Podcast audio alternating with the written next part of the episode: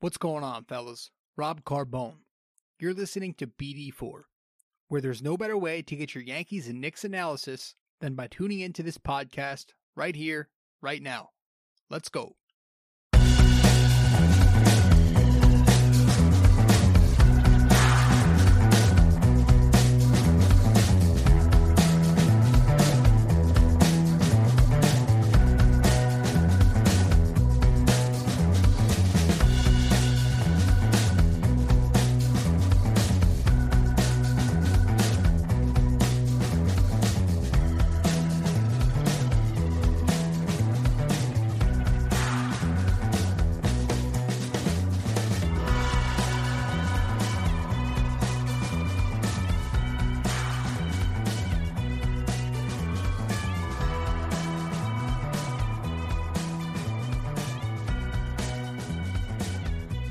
Going on, guys? Rob Carbone coming at you with episode 51 of BD4.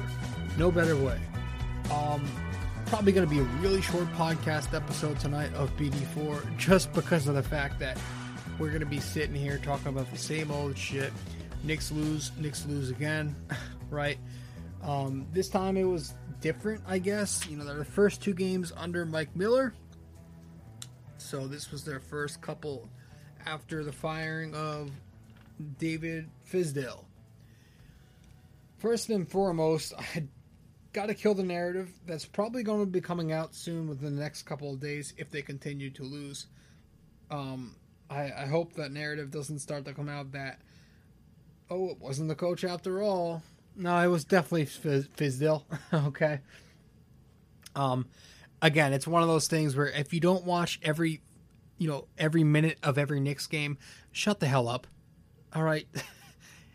um, yeah, the Knicks have lost both games under Miller, and it's all negative right now in New York and Manhattan. But at least you can see the change in coaching. You can see that the Knicks at least play with you know within some kind of system now. Right under Fizdale, it was a total free for all under Miller, they're losing. Yes, it's been pathetic. Yes, but at least they're running more pick and roll.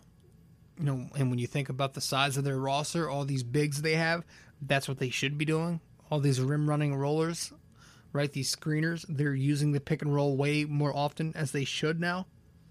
Because remember, this is a team who are, I think, top five in top six. They're sixth in points per possession, um, with their roll men but they're only 23rd in frequency. So they need needed to be doing it more under Fizdale, and now it seems like Miller's at least running the pick and roll way more often, and he's also you know not only are the guys moving off the ball, but they're moving the ball around too, and they're playing with a defensive scheme that we've never seen Fizdale do. The Knicks are now playing drop coverage on pick and roll defensively.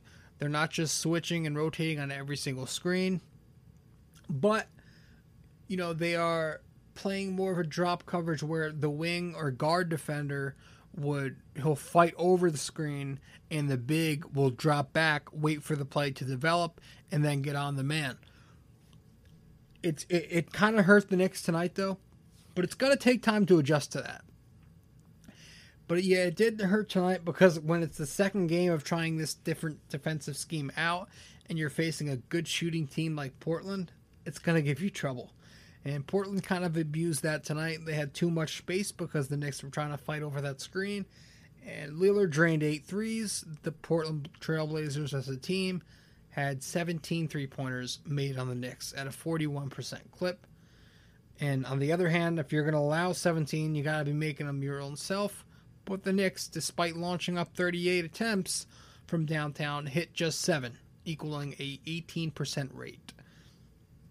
Um, so yes, it was nice to see a different kind of Knicks team. They have a system now. That's nice. So that right there tells you yes, coaching was a big issue. But in terms of the Knicks improving, the Knicks actually showing some kind of you know life and winning some games. We we haven't got that yet, folks. We're four and twenty.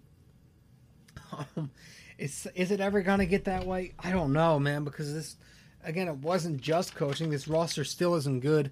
We don't have any shooters. There's nobody on this team I trust shooting a three consistently other than Marcus Morris, who won't even be here, you know, in a month or so.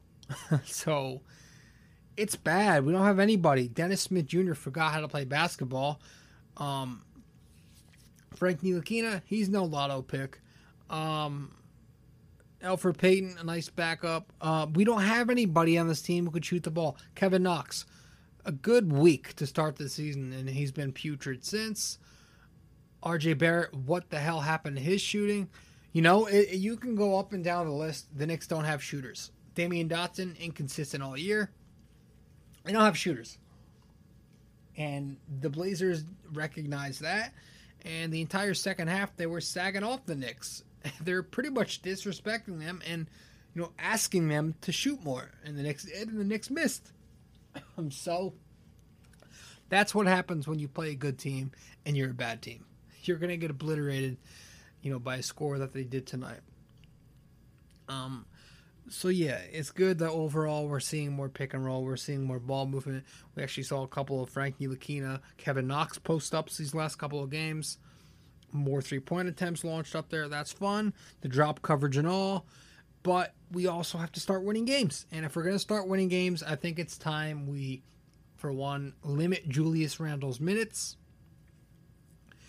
Because while he stopped taking the ball up court every possession, he's still dribbling a little too much. He's still going into isolation mode too much. So his minutes are going to need to be cut down like they were tonight, 26 minutes tonight. But I don't think that's anything to do with wanting to cut down his minutes as much as it was probably just sitting him in the second half because the Knicks were getting blown out.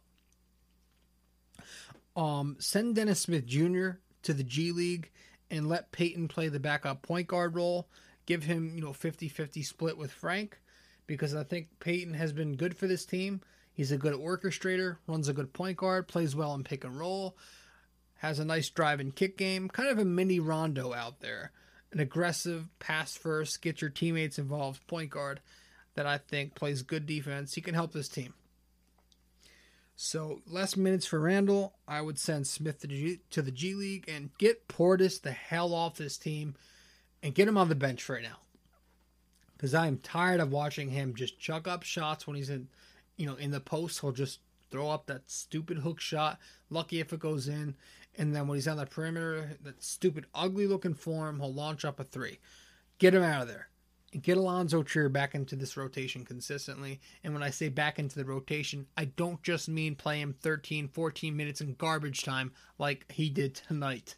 He scored 13 points in 14 minutes tonight. Um, listen, Trier can ball. So if you're going to have guys like Randle Jr. and Portis out there who don't play defense, at least have somebody like Trier who can play offense. Because you're not getting any consistency from either of those three. You're getting inefficient offense and porous defense. At least from Trier, you're getting poor defense, but you're getting great offense. He's a good scorer. And he's part of your future, unlike the three of those bums. So I would consider playing Trier more as a regular. I would consider playing Payton as a backup to Frank as opposed to having Smith Jr. come in with the second unit. That's one of the things I would like to see Miller do soon enough. And when I mean soon enough, I mean you know, tomorrow. Let's go already. But um yeah, like I said, that's pretty much it. Tonight it was just shooting, lack of shooting, lack of boxing out, so many long rebounds from Portland, a lot of offensive rebounds in that first half. Um and just Lillard, Lillard went off. The Knicks didn't make adjustments. Should have double teamed him, done something. Didn't. Couldn't fight over the screens in time to get him, you know, to contest his shots.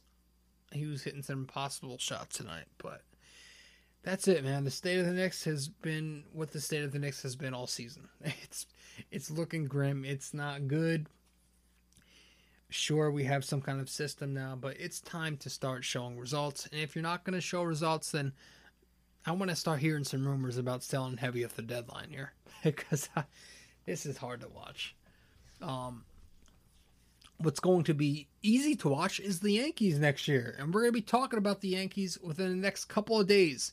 I've taken a big long break from them because I've been depressed ever since that big Game Six loss at Houston, where well we know what happened, but um we got good news tonight. We got good news. Gerrit Cole's coming to the Bronx for nine years, 200 and uh, 300 and something million. Jesus Christ.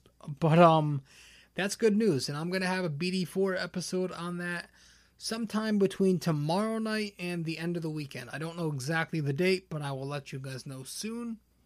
But it's going to be fun. We're going to talk about Garrett Cole for an episode it'll be you know I haven't done a Yankee episode in forever. I haven't wrote about the Yankees in forever. I haven't talked about the Yankees in forever. So it'll be nice to get something back up. I could have a guest. I'm not sure yet, but like I said, I'll let you guys know. Um, sometime between now and the weekend, I'll have an episode out too. So thanks guys so much. That'll be it for tonight's episode. Rob Carbone, BD4, episode 51, signing out. Ciao.